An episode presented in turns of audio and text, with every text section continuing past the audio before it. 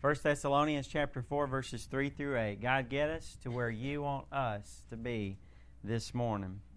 In the 1992 presidential campaign, former President Bill Clinton focused his campaign on this motto, and forgive me for using a word that I tell my kids not to use, but he said, "It's the economy, stupid."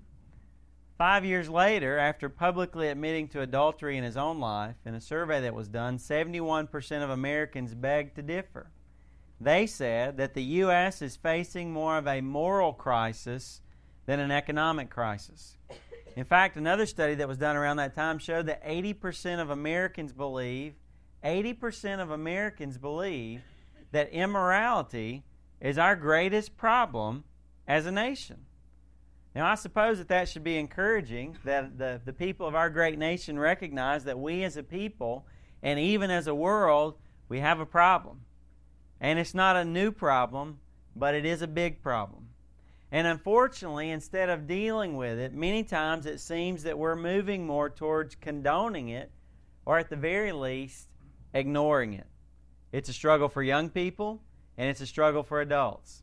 It's a struggle for single people, and it's a struggle for married persons. It's a struggle for men, and it's a struggle for women. It's an area that has been a challenge for us from the beginning of time. And today in our culture, those polls suggest, and I believe that I would affirm, that it's one of the strongest pulls for our lives. It's one of the strongest pulls away from God's plan and purpose for our lives. And I believe that it's affecting many people's lives today, many Christians' lives today, and many families today. I want you to turn with me there to 1 Thessalonians chapter 4, verses 3 through 8.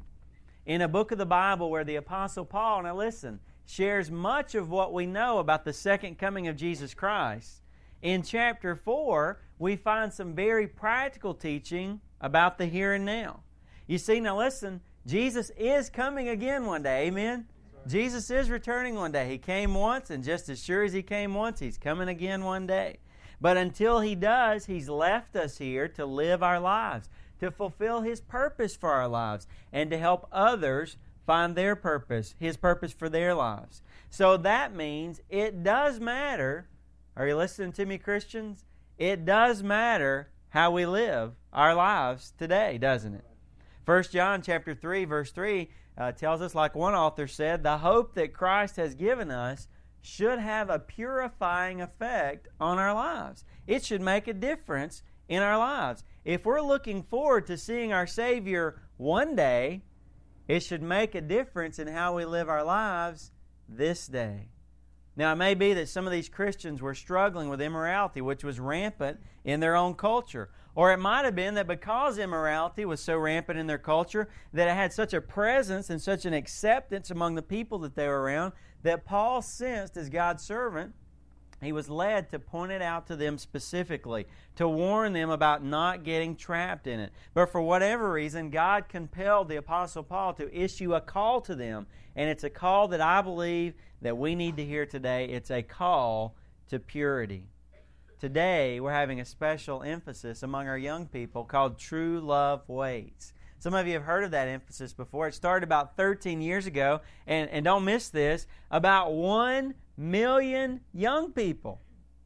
1 million young people in the last 13 years have taken the challenge to remain sexually pure until marriage, as well as remaining sexually pure in marriage. Today, we're going to give our young people an opportunity to make a decision to make that commitment to Jesus Christ, to say, you are my Savior, and I want to give myself completely to you, and this part of my life I commit to you, Lord Jesus. But may I say to you, church family, I believe that God wants to challenge all of us today in this area. That's why I want to talk about a call to purity in 1 Thessalonians chapter 4, verses 3 through 8. Let's read those verses, first of all, as we look at them. Paul says, "For this is the will of God, your sanctification.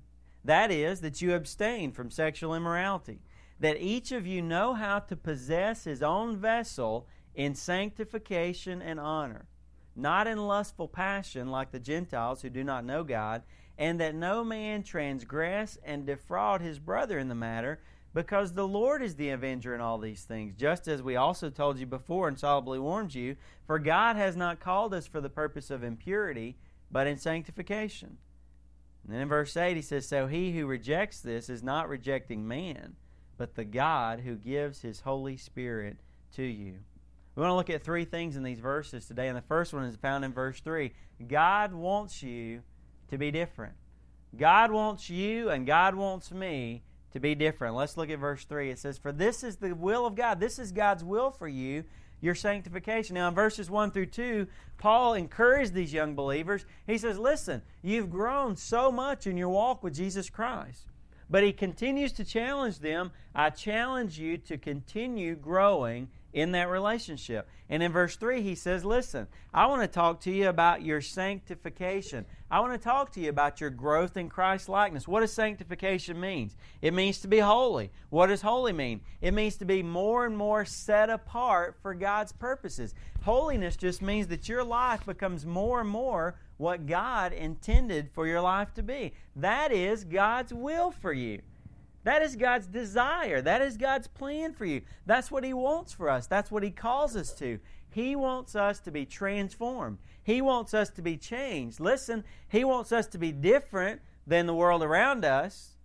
He wants us to be different than we used to be before we came to know Him. And the particular area that God wanted them to be different in is that they should abstain from sexual immorality. Now that word sexual immorality comes from the word porneia. It's, as you can probably recognize, where we get our English word pornography. And it means any type of sexual sin. What do I mean by that?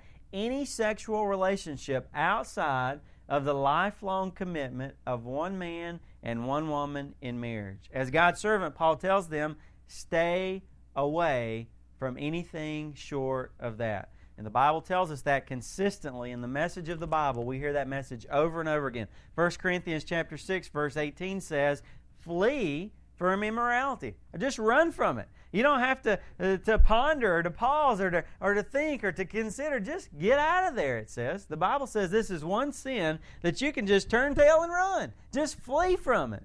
Flee immorality. Proverbs chapter 5, verse 8 says, keep your way far from it. Do not go near it, the Bible says. In Genesis chapter 39, verse 12, we see a real-life example. Many of you know the story of Joseph. What did Joseph do? When Joseph got caught in that kind of situation, he fled. He just took off and ran. It scared him. He didn't want to get anywhere close to immorality. And so that we'll be clear about this, it's not just talking about physical proximity or location. The Bible really is talking about our heart. It's talking about our desires. It's saying, don't let our heart go that route. Don't let our desires start going down that path. Proverbs chapter 7, verse 25. Let me read that verse to you. Proverbs 25 says, do not let your heart turn aside to her ways. It's talking about an adulteress. Do not stray into her paths. It specifically says, it's not just talking about your feet, it's not just talking about your body, it's saying don't allow your thoughts, don't allow your desires to start going down that path. Now, we don't have to think about it too long to realize that in a culture where so many people plunge into these kind of things and celebrate these kind of things, us having this kind of an attitude would be different, wouldn't it? But that is what God has called us to, young people and adults. If you are a child of God, God is calling you to be like Jesus. And in order to live like Jesus has designed for you, you must run from immorality. Now, as I say that, I realize that in a room this size, in a group this size, there are some of us here today that are getting dangerously, listen to me, friend, some of us here, and you know who you are. I don't, thank God, but you know who you are today. Between you and God, you're getting dangerously close. You're flirting with danger. You may not be there yet, but that's where your heart is headed.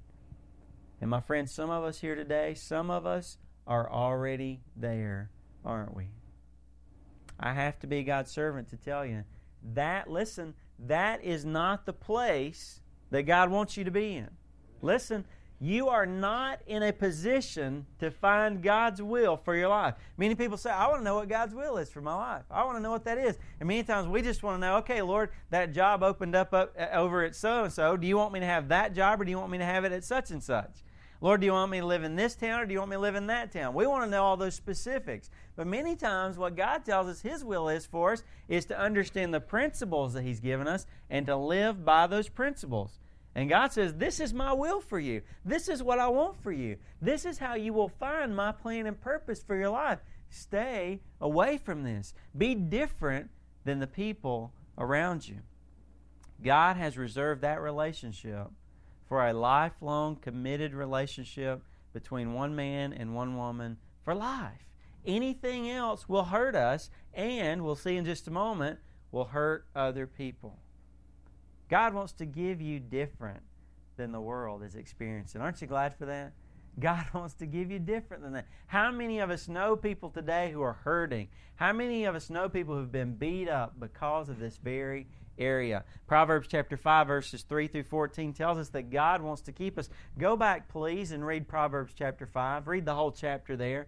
In fact, I prayed about whether to share with you today from 1 Thessalonians or from Proverbs chapter 5, because Proverbs 5 is a powerful passage to warn us against this and to give us God's direction. But you see, the thing that we find out in Proverbs 5 is that, yes, God wants to keep us from pain, but in verses 15 through 20, we find out that God wants to give us a blessing in this area. God doesn't want to rip the rug out of fun and relationships and all the beautiful things that we can enjoy that He's created for us. He's not wanting to do that, but He wants to give it to us in a way that it works, that it can be meaningful and beneficial and a blessing to our lives. God is calling us to purity in a world that is so immersed in immorality. This kind of an attitude would be different, wouldn't it, young people? Wouldn't it, young people? Those of you that are in high school, those of you that are in college, this is totally antithetical to the way that most people that we're around are going to think today. And so we need God's Word on this, and God is calling us to be different. It's going to make you look old-fashioned. It's going to make you look all sweet and innocent. That's what people are going to call you. But God wants to put you in a position to find His will for your life. Do you wonder what God's will is for you, young person? God is telling you right here. You're looking for God's will for your life. He's telling you, I want you to stay completely away from immorality. But number two, God wants your body to be special. In verses 4 through 5, He says that each of you know how to possess his own vessel in sanctification and honor, not in lustful passion like the Gentiles who do not know God. Do you know what God has designed our bodies for? You know what He's designed them for? He has designed them to be temples of the living God. God wants to live in your body. God wants to shine forth through your body. 1 Corinthians chapter 6, verse 19 and 20 says, or do you not know? Paul says, I think you do, but I want to remind you, Corinthians, because they had immorality in their church. He says, or do you not know that your body is a temple of the Holy Spirit who is in you, whom you have from God, and that you are not, what? You're not your own. It's not your body anymore, is it? It's God's body if you've given your life to Jesus Christ. For you have been bought with a price. And may I add there, an extremely high price. Amen. Therefore, glorify God in your body. Use your body in a way that brings honor to God. But the enemy, the devil, he wants our bodies to be diseased, to be abused, to be destroyed, to be torn apart by drugs and alcohol and immorality or whatever it might be. The Bible tells us in John 10:10, Jesus, my friend, gave us life. He wants to give us life that is just spilling over. God wants you to have a great life, but the enemy comes to steal, to kill, and to destroy our lives. That's his plan for your life. That's what he wants to trick you into doing. And through the influence of evolutionary thought, we've been conditioned to believe that we're only animals. And like animals, like other animals, we have natural instincts, and bless our hearts, we can't control ourselves. According to these verses, you and I are not just any animal. We are the special creation of God, and God wants us to grab hold of our lives, to possess our lives, to have control over our own vessel, our own body that God's given us in sanctification and honor. Now, what does that mean? I believe that it probably means this. God wants you to have control over your body, not for it to have control over you. He wants you to experience a blessed life in your body, not for you and I to be driven or controlled by the passions and desires that the world has. Now, I think we've lost much of this idea of our body being special in our world today. Listen, as our world becomes, has it not become more and more crude?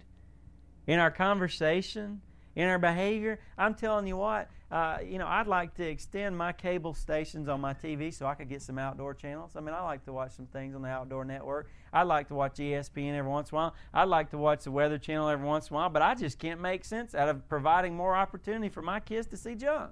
Now, I'm not saying it's wrong for you to have extended cable, okay? Don't quote me as that. But I'm just saying what we see on TV, what we see in culture, you can't even ride down the road and look at billboards sometimes because it's just in our faces. We've lost the dignity. We've lost the specialness of the human body and the way that it should be treated. Remember what I said a moment ago? God intends for your body to be a temple, a special place for Him to shine forth from. Let me ask you a question. Would you ever, on a Saturday night, before we worship the Lord here on Sunday, would you ever break into this building and spray obscenities with spray paint all over the wall? I mean, you'd say, I would never in a million years do that, Robbie. There's no way that I would profane God's house. Well, I want to tell you something. We meet here, and I thank God for a place to meet, but this ain't God's house. This is God's house. I'm not encouraging spray paint. All right, let's don't be doing any of that. But this isn't God's house. This is God's house. God wants this to be the thing that I could not imagine obscenities or vulgarities or profanities or anything that would not bring honor to God to happen in this place. This is the true temple of the Holy Spirit.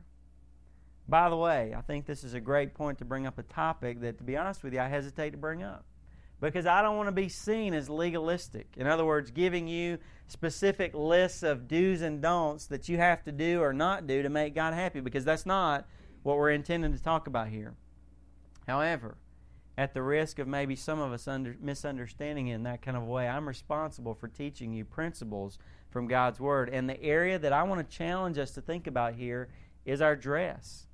I don't think that many Christians think about this. It applies to men and it applies to women. But may I just especially challenge the ladies here? I think it applies to both of us. But ladies, I want to challenge you to realize about your Christian brothers, about guys out in the world. Ladies in this area are more touch-oriented. Guys in this area are more visual-oriented. And so we need to think about these things. If our bodies are the temple of the living God, we need to be very careful that we're not intending to draw the wrong kind of attention to those bodies. Now, ladies and guys, that's not to say look homely, okay? Some Christians have taken that kind of instruction or taken that kind of understanding of God's Word, and they've taken that route. I'm just supposed to look homely. I want to tell you, I think that probably doesn't honor God, okay? So let's look nice. If we're gonna have a temple, let's make it look like a nice temple. We shouldn't be unkept. However, our bodies should be seen as special, and we should not desire to draw certain kinds of attention to ourselves from others unless it's our spouse.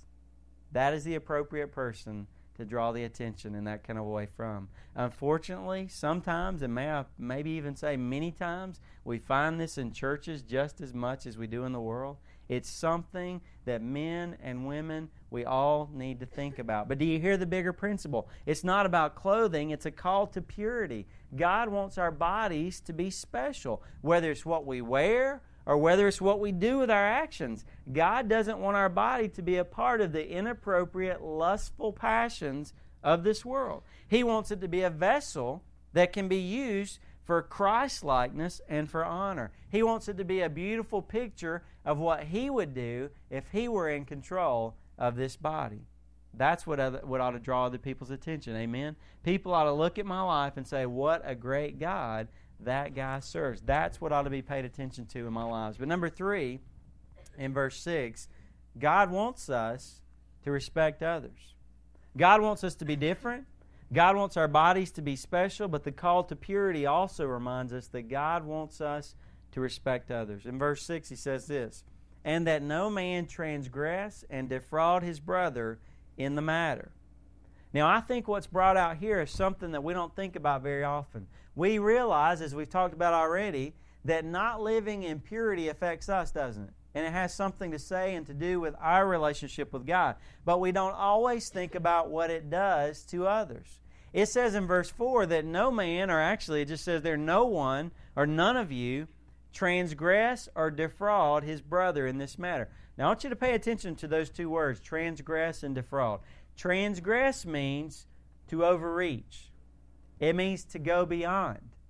It means to step over a boundary. Now listen, the sense here is one of crossing into a forbidden place, of someone trespassing on territory which is not their own.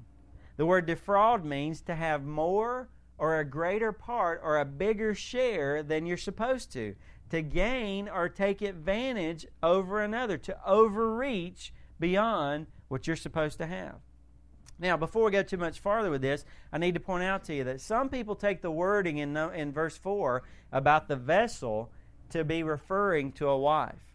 And the wording here that says don't transgress or defraud a brother as speaking directly to men. In other words, what they take it as saying is have your own wife in a marriage relationship that God has given you, and don't do a brother wrong by having a relationship with his wife.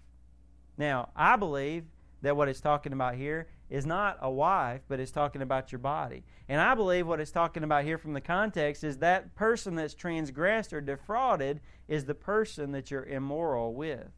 And here's what I believe God's saying to us, and this is very important. When you are in an immoral relationship, when you're in a relationship like this, outside of a man and a woman committed for life in marriage, you and I are overreaching. We are stepping over a boundary that we should not. We are in a territory, listen friend, that we have no permission to be in. We're enjoying a greater part than we should. In other words, let's just come out and say it. We're trespassing and stealing. Amen? That's what the Bible's saying. Whether it's living together, or any other premarital relationship, whether it's homosexuality, whether it's looking at inappropriate images, I and you have no right to be there. And listen, even if that other person acts like they don't care, God sees that you're showing them disrespect. God sees that you're taking advantage of a situation that you should not, and according to these verses, He takes that very seriously. Now, let me give you an example of this. If you knew that somebody kept their doors unlocked, and if you knew that they didn't watch their house very closely for long periods of time, even if they put a sign on their door and said, "It's okay, you can come in and take whatever you want, anytime you want," would that make entering their home okay? Would that make stealing their TV and their VCR okay? No. Just because you have permission from somebody else doesn't mean it's right for you to take what's rightfully someone else's. The only right that we have to have this kind of relationship with another person is if we're committed for life between a man and a woman in marriage. Otherwise, the Bible says that relationship is off limits to us.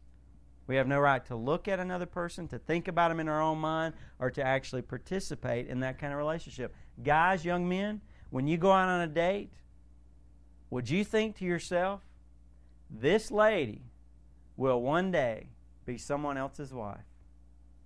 Possibly. She may be mine. She may be someone else's. Right now, I have no right to treat her like my wife.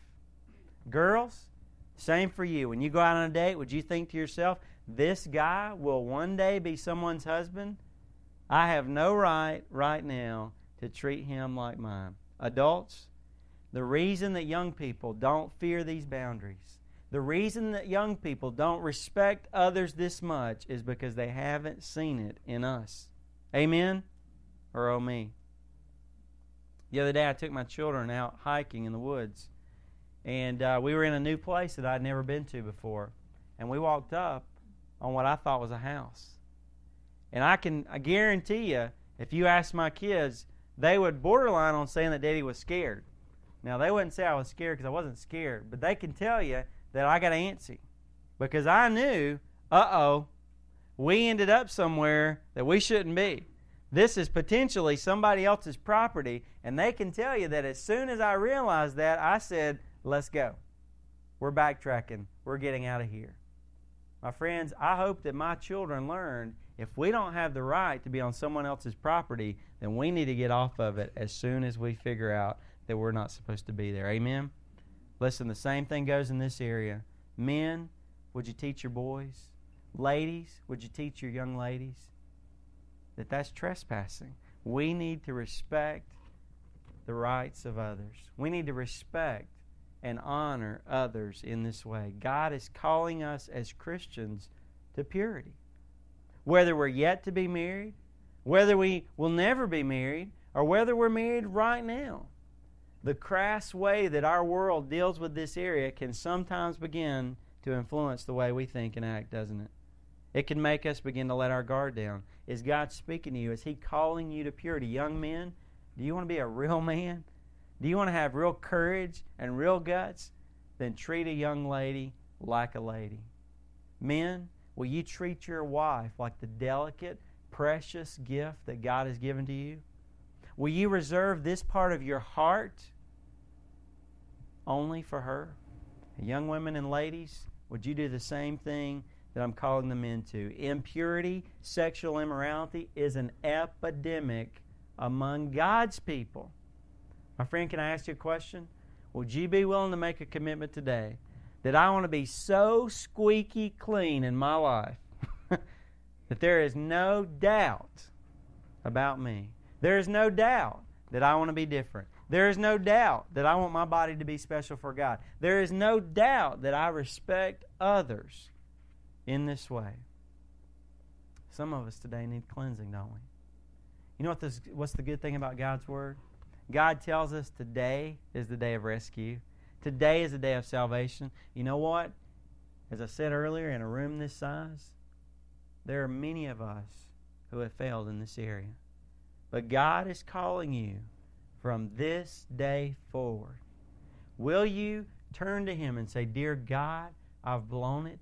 I either knew it and I outright rebelled, or God, I just didn't realize it and I've gone too far. But God, I want to stop it right now. And from this day forward, I want to make a commitment to You. I want to make a commitment to my future spouse or to my spouse right now. I want to make a commitment to myself. Maybe even I need to make a commitment before my church family that I want to be the person that You've called me to be in this area. Some of us here today have never accepted Jesus Christ as our personal Savior. My friend, can I just share with you? You can try, you can try, you can try, but if you don't have Christ as your Savior, you don't have the power to do this. You may not even have the desire to do it. If you have the desire, it's because God's working in your heart, but you don't have the ability to do it. We need God to give us the desire, and we need Him to give us the ability. Today, would you give your life to Jesus Christ?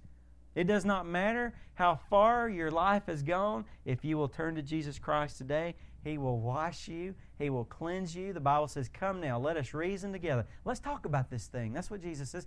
Come on, let's talk about it. Let's sit down and talk about your situation. Though your sins be as scarlet, Isaiah chapter 1, verse 18 says, they shall be as white as snow. Is it possible, my friend, today, that God could give you purity again? Absolutely. Though your sins be as scarlet, they can be as white as snow. Young people, I said earlier, since the early 1990s, over 1 million of your peers have made this commitment. Believing that true love waits, I make a commitment to God, to myself, to my family, my friends, my future mate, and my future children to be sexually abstinent from this day until the day I enter a biblical marriage relationship. And actually, it's been revised since then to this. Believing that true love waits, I make a commitment to God, myself, my family, my friends, my future mate, and my future children, to a lifetime of purity, including sexual abstinence from this day until the day I enter a biblical marriage relationship. Young people today, we want to give you an opportunity to draw a line in the sand. Today. as Jeff and I were praying before the service, I said, God, thank you. Thank you that one day some of these young people, when they enter into that marriage relationship 5, 6, 7, 8, 9, 10 years from now, they're going to look back on this day and thank God that they made a commitment. Young people, is this the day for you?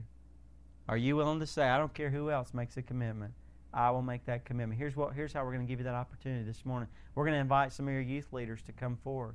And if you want to come for prayer, if you want to come to make a commitment, if you want to talk to somebody, if you want somebody to pray with you, we're gonna have an opportunity for you to, you can come pray with your pastor, you can come pray with some of your youth leaders. As soon as the invitation starts, I want to invite the youth leaders, men and women, to come forward and just stand down front on either side with me.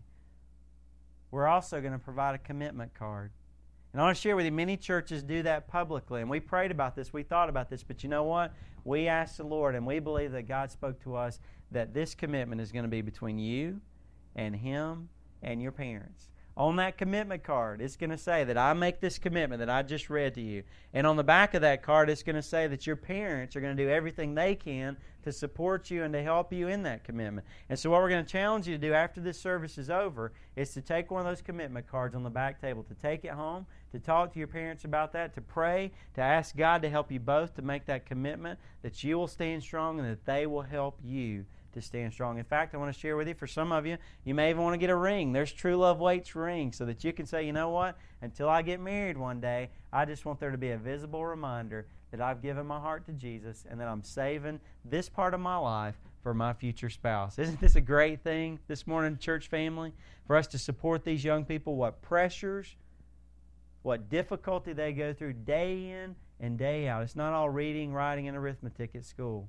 They're facing challenges that we never faced. To some degree, maybe we did, but the pressures continue getting stronger. Would you stand with them? Would you pray with them? Would you encourage them today? And may I just say, church family, how on earth could they possibly make these commitments if they've never seen any adults who are willing to take a stand and say, I love my family, I love my wife, I love my children, I love my church, I love my God too much to continue on the path that I'm going.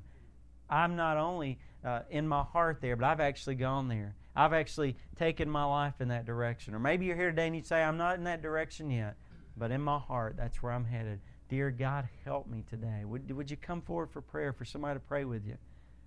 And just because you come forward for prayer doesn't mean you're struggling necessarily in this area. There may be something else that God's speaking in your heart about today, but a loving God who is reaching out to us in this particular area is saying how much He loves you today. That He gave His life so that whether it's in this area or any other area or 1,000 others, that He could cleanse you and wash you and give you a relationship with Him today if you'll just receive that gift. My friend, today the offer is to us. Will you receive the gift that what God's wanting to offer? Will you make a commitment to Him? Do you need to make a commitment before others today? As God speaks to your heart, you answer and you obey.